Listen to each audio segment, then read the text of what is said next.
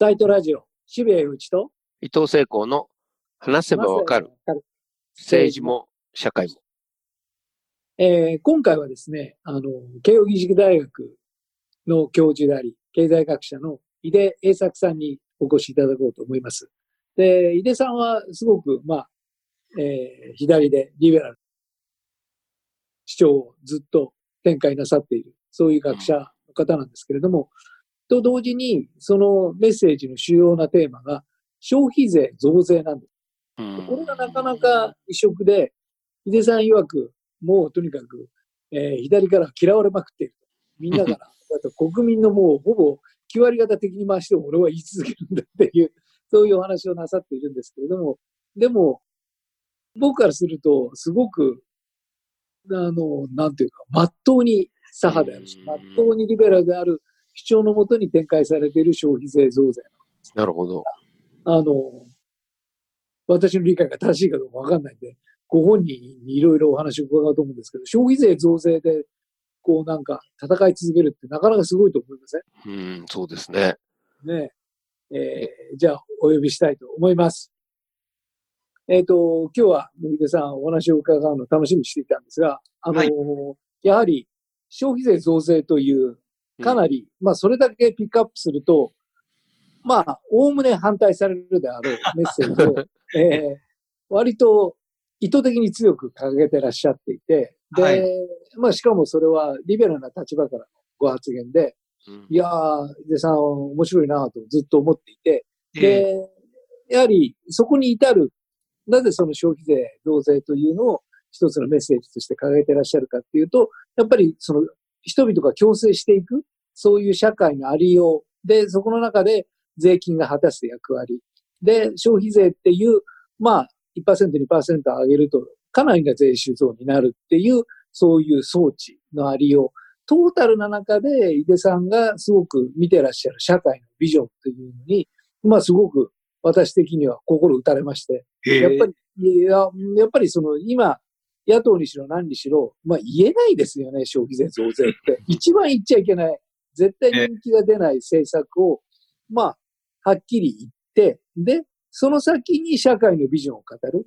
今、その日本の野党勢力というか、まあもっとざっくり言えば、あの、左側の人間の、やっぱり一番足りない部分は、こうなると幸せになる、こういう社会のビジョンがあるんだよっていう、その社会のビジョンの提示というのができない。これがダメだ、あれがダメだ。やっぱり自民党政権はここがダメだ、あれがダメだって。大企業がいかん、政府がいかんって。いやいや、それもうみんなね、そのもうなんか、もう聞き飽きた夏ベロでもうそれ全然、全然新鮮じゃなくて、新曲ないんですか、新曲って。で、思ってるところに、やっぱりすごく新しい言葉で、で、かなりインパクトあるところで、えーこの消費税増税というものはもたらす。まあ基本的には社会のビジョンだと思うんですけれども、えー提示なさっているっていうのに、すごく、うわあ、こういう人いいな、というのを思ってですね、お お話を伺いたいなと思ったんですけれども、でも反発大きいですよね。いや、ですから、もうまさに今おっしゃっていただいたように、なんだろう、左側の人たちからは、もう悪魔のように罵られていう感じですよね。だけど、それが逆に言うと、僕はあの、自分自身は左側っていうか、リベラルだと思ってますんでね。うんはいですから、それは僕としては、こう、仲間に対するメッセージっていう気持ちなんですよ。うんはいおっしゃる通りで、あの、どんな社会作るかってことを言わないで、で、できない理由とか反対する理由ばっかり一生懸命考えてても、そんなの誰も共感してくれないですよね。うんそうじゃなくて、できる理由を考える。どうすれば自分たちの目指す社会に近づけるかを一生懸命考える姿こそが、本当は共感を呼ぶと思うんですね。うんで、さっきおっしゃっていただいたように、1%増税した時に入ってくるお金が全然消費税違うんですよ。うんですから、例えば、えっと、富裕層に1%所得税をかけるじゃないですか。うんそうすると、1400億円ぐらいにしかならないんですね。うんところが消費税は1%で2.8兆円ですよ。うん20倍ですよ。ですから、大切なことは、おそらくお二人の頭の中でも、消費税っていうと、こう貧しい人の負担が大きくてね。うんで、お金持ちを甘やかすような税金だってお考えになるかもしれないけれども、うん仮にそうだったとしても、そのお金をどう使うかってことを真面目に考えていけば、格差なんてのはいくらでも是正できるんですよ。確かに確かに。この、もう、いろはの意に帰ってこうよと。うん。消費税反対って言って歴史を止めるんじゃなくて、平成元年にね、あの、土井孝子さんがおっしゃった、山が動いたってのご記憶にあります、うん。はいはい。うん。ありますね。消費税を反対っていうふうに言って、選挙にボロ勝ちして、うん。で、山が動いたって言ってね、僕はもういい加減この山が動いたシンドロームをやろうぜって 山の後が問題だってことですね。もう平成元年の、もう平成終わったわけなのに、平成元年のあの時の言葉に未だに引きずられてて、そうじゃない。仮に逆進的とか貧しい人の負担が大きかったとしても、取った金を何に使うかで、どんなハッピーな世の中使うか、作るかっていう議論を始めようよ。うんう。んうんあこれ言って嫌われるんならもうしょうがないんですよ。確かに今、説得力がありましたね。いや、というか、あの、井田さんの中には、その次の社会のビジョンがあって、で、その次の社会のビジョンに向かって、向かうのは別に消費税増税をやりたいわけじゃなくて、それは単なる手段なわけで、うん。で、今、我々の前にある手段としては、その、共産主義革命をやるっていうよりは、消費税増税をやるっていう方が、それは実現性が高いわけですから、うんえーそうした意味でおっしゃっていて、問題はやっぱりどういう社会を作るのかっていうことで、まあ、あの、井出さんおっしゃってたのは、まあ自分は左っていうかリベラルの方だとおっしゃいますけど、極左ですよ、極左。まあ、ずっとパンク聞いて大きくなりましたから。この人極左だなと思って、えー面白かったんですけれどもえ、ただ、まあ、あの、そうは言っても、まあ、井出さんが、これもご指摘なさってることなんですけれども、まあ、消費税増税しました。うんで、過去にも。で、どういうことになったかっていうと、財政再建に使われました。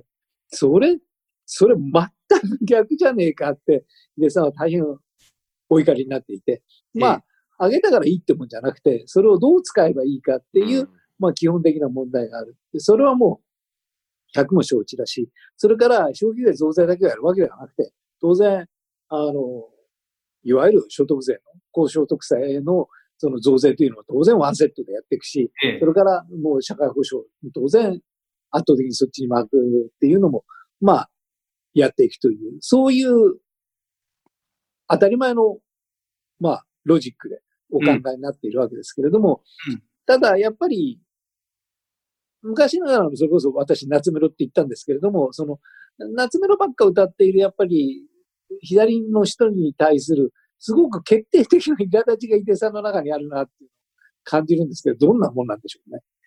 あのですね、あのーちょっと難しい話になって申し訳ないんですけど、はい学者の世界の常識で言ってよければですよ。はい。例えば、あの、左派的な人だったらお金持ちに税金かけて、はい。で、そのお金を貧しい人に配ってってやりますよね。うん。はい。だけど、ヨーロッパの国々の中で、お金持ちにだけ税金かけて、貧しい人にだけ配って、それで格差を小さくした国なんてないんですよ、はっきり言って。うん。どの国でも結局は消費税を取って、で、たくさんのお金を集めて、で、これをね、貧しい人ではなくてみんなに配っていく中で、そして一部貧しい人に手厚く配っていくっていう形でうん格差を小さくしていってるっていうのが現実なんですよね。なるほど。で、この当たり前の線、ヨーロッパで言ったらもう誰でも分かってるような常識がなかなか通用しないところが日本のしんどさなわけですよ。うん。で、僕は、あの今自分でリベラルって言いながら、お前何言ってんだって言われちゃうかもしれませんけど、僕は貧しい人だけじゃなくて、貧しい人もひっくるめた全ての人たちにうんいろんなサービスを出していくような社会を目指すべきだと思ってるんですね。うん。今僕サービスって言ったじゃないですか。うん。で、大体ここが分かりにくいっていう話があるんですよね。で、例えば僕今皆さんに願わくばこう知的なサービスを提供しているっていう。お金はあげてないですよね。うん手持ちの二人に金あげてもしゃしゃあない話で。で、お金はあげてないんです、僕は。で、あるいは病院に行ったって別にお金もらえないですね。うん。医療サービスもらうわけですよ。うん。でも生活保護だったらお金をもらうし、年金だったらお金もらうし、このお金とサービスを分けようねっていうことなんですね。うん。でお金は貧しい人にだけ出せばいい。困ってる人をサポートするために出せばいい。でもサービスは全ての人がもらうべきだっていうのが僕の考えです。なるほど。平等にと。だってほら、病気にならない人間なんか一人もいないですよ。生まれて2週間ほったらかしにされて生き延びる人間なんていませんよね。死ぬまで介護いらない、死ぬまで障害者にならないって言える人間なんていないんですよ。うん。だったら、金持ちかどうかなんて関係ない、すべての人々にサービスは出すべきだと僕は思う。うん。うん。あの、ちょっとラディカルなね、左派的な言い方をあえてしますけど、金ごときでね、うん。人間の扱いを変えてたまるかってことですよ。うん。なるほど。そうじゃない。すべての人間が堂々と病院に行ける、堂々と大学に行ける、堂々と介護を受けれる世の中を作ればいい。うん。その代わり、そのための痛みはみんなで分かち合って、消費税なら少しの税率でたくさんの税収を上げれるんだから。うん。これをセットにして、そんな社会作ってこうよっていうのが僕のメッセージですね。なるほど。やはり極左ですね。いいですね。ですかね。いや、いいですね。いや、いいコミュニズムだと思いいコミュニズム。う。うん。で、あのーおっしゃって、あの、いろんなお書きになったものを読んでいて、ああ、そういうことなんだって僕は思っていて、で、じゃあ全部それが腹落ちしてるかってよくわからないんで、あの説明していただきたいんですけれども、とにかく、その全員が負担した方が、全員が、そのなんていうか社会にコミットして、ちゃんと、なんていうかお互いに助け合っていこうという、まさに共生という気持ちになるんだ。それは貧しい人もやっぱり負担した方が、やっぱりきっちり共にやっていくんだっていう気持ちになれるんだ。全員が負担するっていうことがすごく重要だし、で、実際にそういうふうにやっている社会においてはそういう共感が広がっているんだっておっしゃっていて、ああはいそうなのかなみたいな。俺貧乏だと嫌だとか思わねえかな自分がこんななんで捉えなくちゃいけねえんだよとか思わないのかなっていう素朴な疑問があるんですけれども、その辺のことをちょっとお話しいただけますか？はい。あの、ちょっと偉そうな言い方で申し訳ないんですけど、人間観だと思うんですよね。なるほど。どんな人間観持つかっていうね。うん。で、僕は日本人見てて、働かなくていいから金あげるから、ぬくぬくと生きていけばいいじゃんって言われて、大体の人間腹立てると思います。なるほど。うん僕は人間をそういうふうに思ってる。でね、貧しいからって助けてほしいわけじゃなくて、みんな歯食いしばって頑張ってるんですよ。うん。で、もし自分が税金払えるんなら払いたいと思ってる人が大部分だと僕は思ってるんですうん。よ。人間観の問題です。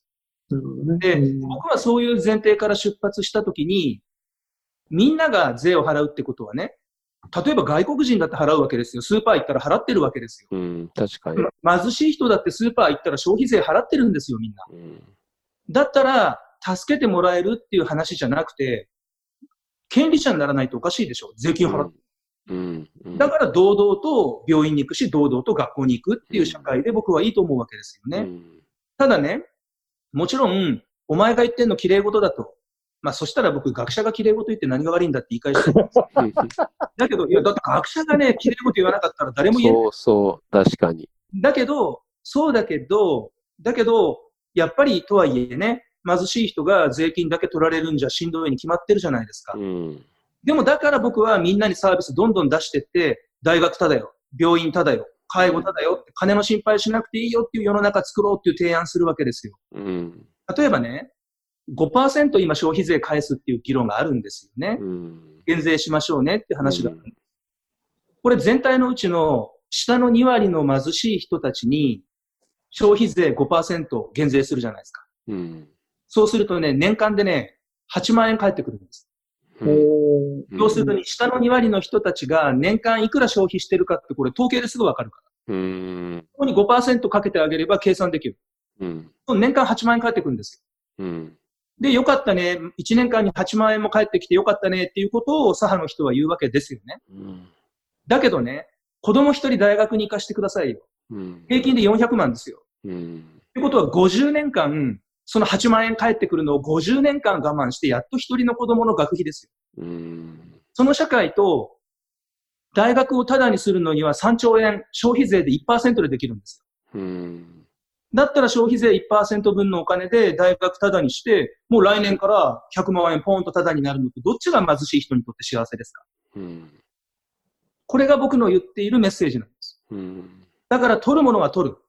その代わり、施しを受けるとか、助けてもらうとか、救ってもらうなんていう人のいない社会作っちまえ。うんうんみんなが堂々と大学に行ける、介護に行ける、権利に変わる社会。だって納税者なんだから、お金払ってんだから当たり前じゃない。うんうん取られる代わり、もっとたくさんもらう。貧しい人はね。もう一個だけ話長くなってすいません。はいはい。例えばね、100万円分のお金あげるとするでしょ、仮にね。うん年収1億円の人が100万円もらっても1%の意味しかないです。うんでもね、年収100万円の人が100万円もらったら100%の意味あるんですよ。うん同じようにサービスを出して、例えばみんな同じように大学が100万円軽くなったとしてもね、うん貧しい人とお金持ちでは全然意味が違う。うんどれだけ貧しい人の暮らしが楽になるか。うんだから僕は逆に言うんです。消費税反対、増税反対っていう人いますよね。うんお前、目の前で苦しんでる人間がいるのに、この人たちをほっとくのかって言うんです。うんそうじゃない。取る代わり使って、今すぐ楽にしよう。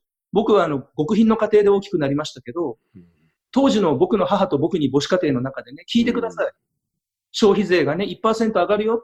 その代わり大学タダになるよ。どっちがいいって。泣いて、ありがとうって言いますよ、僕は。うん僕の親だってそうですよ。それが貧しい人たちの気持ちじゃないですか。うんすいません。なんかちょっとテンション上がりすぎい最高最高最高。とてもよくわかる。そういうお話をしたかったんですよ。井出さんの、あれは一貫してそういうエモーションがすごいそこにあるから、すごく、あの、お話が信用できていて、あの、今、小田原に住んでらっしゃって、えっ、と、そこですごい調、べられてる。その、ジャンパーに書かれていた、その差別的な、その言葉が非常に許せないって言って、まあ、でも、要するに差別する側が、差別される側になっていっていう、その重層的な構造の中で、もう自分は怒りを、もうなんか、もうなんか、とどめることができないってお書きになっている、すごくエモーショナルな、あの、文章を読んでですね、この下信用できるなと、僕は思ったんですけれどもね。ありがとう。そういう顔が今見えてすごく、ああ、確かだなと思ったんですけれども、ただ、まあそうなんですけれども、でも、まあ、まあ、この前にも言いましたけど、井出さんがおっしゃるように、じゃあ上げた消費税を財政再建に使っちゃったらしょうがないわけですよね。で、やっぱりちゃんと本来的な福祉に使わなければいけないんだけれども、うん。でも、やっぱりそれをやる政府のメカニズムが、ボロっちいと、やっぱり消費税をいくら上げたってしょうがないわけですよね。で、うんそれがちゃんと機能しないわけですよね。だから、やっぱり、もう言うまでもなく、それはもう井出さんがおっしゃってることですけれども、やっぱり社会全体の問題であるし、その消費税を上げるっていう行為が一体何なのか、財政再建なのか、それとも究極の共生社会、ある意味、究極の 共産主義社会かもしれないけれども、そういうようなものを目指しているものなのかっていう、そのビジョンがないと、まあ、いくら上げても本当に無駄なことになってしまうっていう。だからその社会全体の変革を行わなければいけないっていうのは、やっぱりすごくハードルが高いですよね。うん。あの、と、というふうによく言われるんですけど、うんで、それさっきのね、山が動いたシンドロームじゃないですけど、やっぱそれもね、なんか昔の考え方をどうしても日本人って引きずってるところがあると思うんですよね。うんあの、すごいシンプルな答えをお返ししますね。うん前回の参議院選挙も、その前の衆議院選挙もそうなんですけれど、消費税を上げてねうん、そして幼稚園、保育園タダにしましょうとか、大学タダにしましょうとか、言った自民党と公明党が選挙にボロ勝ちしてるんです。うんうんなるほど。みんなここを見落としてる。反対に野党の人たちや左派の人たちは、増税反対、増税凍結、あるいはもう消費税減税っていうことを言ってるんだけれども、ボロ負けしてますよ。うんそうじゃない。あの、今、国民が求めてるのは、あの、少し乱暴なね、怒られちゃうような言い方をしますけど、8%, 8が10%に変わって消費税がね。うんで、これが暮らしが本当にこれで辛くなったっていう人が多数の世の中じゃないですあえてレトリックで分かりやすく言いますけど、8が10になって計算楽になったねと思ってる人がたくさんいますよ、世の中に。これあえて言います。うん。で、その時に現実の政治を見ると、消費税は確かに2%上がる。だけど幼稚園、保育園、タダになってね。しかもこれは貧しい家庭だけじゃなくて、すべての世帯がタダになってるわけです。うんで、大学も貧しい人たち限定だったけど、タダになったわけです。うんで、その結果、どうなったって、自民公明がボロ勝ちするわけですよ、選挙に。うんですから大切なことは使い道だと思うんですね。うん。それと同時に、今僕が言った8が10に上がって計算楽になった人がたくさんいるけど、しんどい人もやっぱりいるんです。うん。そのしんどい人たちのためにはきちんと別立てで政策を考える。うん。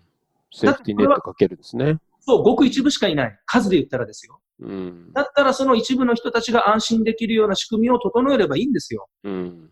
それだけの話じゃないですか。うん。うん。うんだって5%減税したって8万円しか返ってこないって言ったんです。うん。だったら貧しい人たちに年間8万円返るような、例えば日本には住宅手当っていうね、先進国ならどこにでもあるような家賃補助の仕組みがないんですよ。うん。作ればいいんですよ、そんな。うん。その瞬間に取られたお金は全部返ってくる。うん。いや、もっと得しますね。正確に言えばね。だから、困っている人のことは人のことで別立てできちんと考えれば。うん。そして残りの大部分の人の感覚で言うならば、取っていいけどちゃんと使ってねって話だ。うん。そこをどれだけ明確に約束して実現できるかっていうところを国民は見てる。うん。僕はそう。なるほど。だからそういうビジョンを持った本当に政権がしっかり、まさにその何のために消費税を上げるのかっていうことを明確に、まあ納税者に訴そうえなんですよ。そそれをちゃんとチェックできる機構をしっかり作り、そうそう。だから、井出さんが竹中平蔵になればいいってことですよね。井出、のミキスでの、まあ、ひっくり返してくれればいい井。出さんの前で出してはいけないんだ。いや、だから、ああいうのが、ああいう政策とは真真逆ってことでしょ。だからね。真逆でしょうね。だから、ね近い社会が違うんですよ、きっと。うん。ねは、みんなで痛みを分かち合う代わり、この世の中で生きてる人間、すべての人間が不安のない幸せな社会を作りたいと思うし、うち子供がね、ちょっと僕頑張りすぎちゃって4人いるんですけど、でも、この4人がね、やっぱ生まれてきてよかったなっていう世の中に残してやりたいですよ。いや、それは絶対そうですよ。で、いいですよ。僕の子供たちがめっちゃエリートになって、めっちゃ金持ちになって、で、竹中さんのように生きていけるんだったら別に竹中さんでもいいかもしれないけども、そうなる見込みは極めて低いので、いや、だって普通そうじゃないですか。自分の子供が竹中さんみたいになると思う方がどうどうかしてます。まあ、そりゃそうです。確かだから、そんな子供たちも安心して生きていける世の中作るかどっちなんだってことでしょ。に。うん、そ僕は別に、あの、ごく一部の金持ちからクソみそに言われて、ごく一部の左側の人にクソみそに言われても構わないですよ。う。うん。その代わり世の中の51%の人が、なんかいいでいいこと言ってるぞと思ってもらえるといいですいやいや、そうそう、その、いや、ももっともっとパーセント、ちゃんとね、訴えれば、ちゃんね、井出さんのその政策みたいな、ビジョンみたいなものを中心にして、まあ、集結して、野党がちゃんとやるっていうことは、ビジョンとしてはありですもんね、絶対に。まあ、だといいですけどね。うん。それはもう僕に決められることじゃないので。うん。まあだから、まあ、あれですけどね、井出さんは実際に政治にもコミットされて、まあ、前原さんに期待し、しかし、残念ながらその期待100%は実現できなかったっていう、そういう、まあ、あれもありますけど、現実もありますけど、上げられてますね。すごい。僕があの若い時によくツェッペリンのライナーノーツなんて拝見しましたね。どこに行ってもこの人いるなと思ってましたけど、そのなんか才能の一辺を今垣間見ているような感じ。えっと、あの、大変大変面白いお話で、で、もっともっと聞きたいことがあるんで、ちょっと、あの、前編後編に分けてお話を伺ってよろしいでしょうか？はいはい、了解です。ではどうもありがとうございました。ありがとうございましたどうもありがとうございました。失礼しますがとうございます。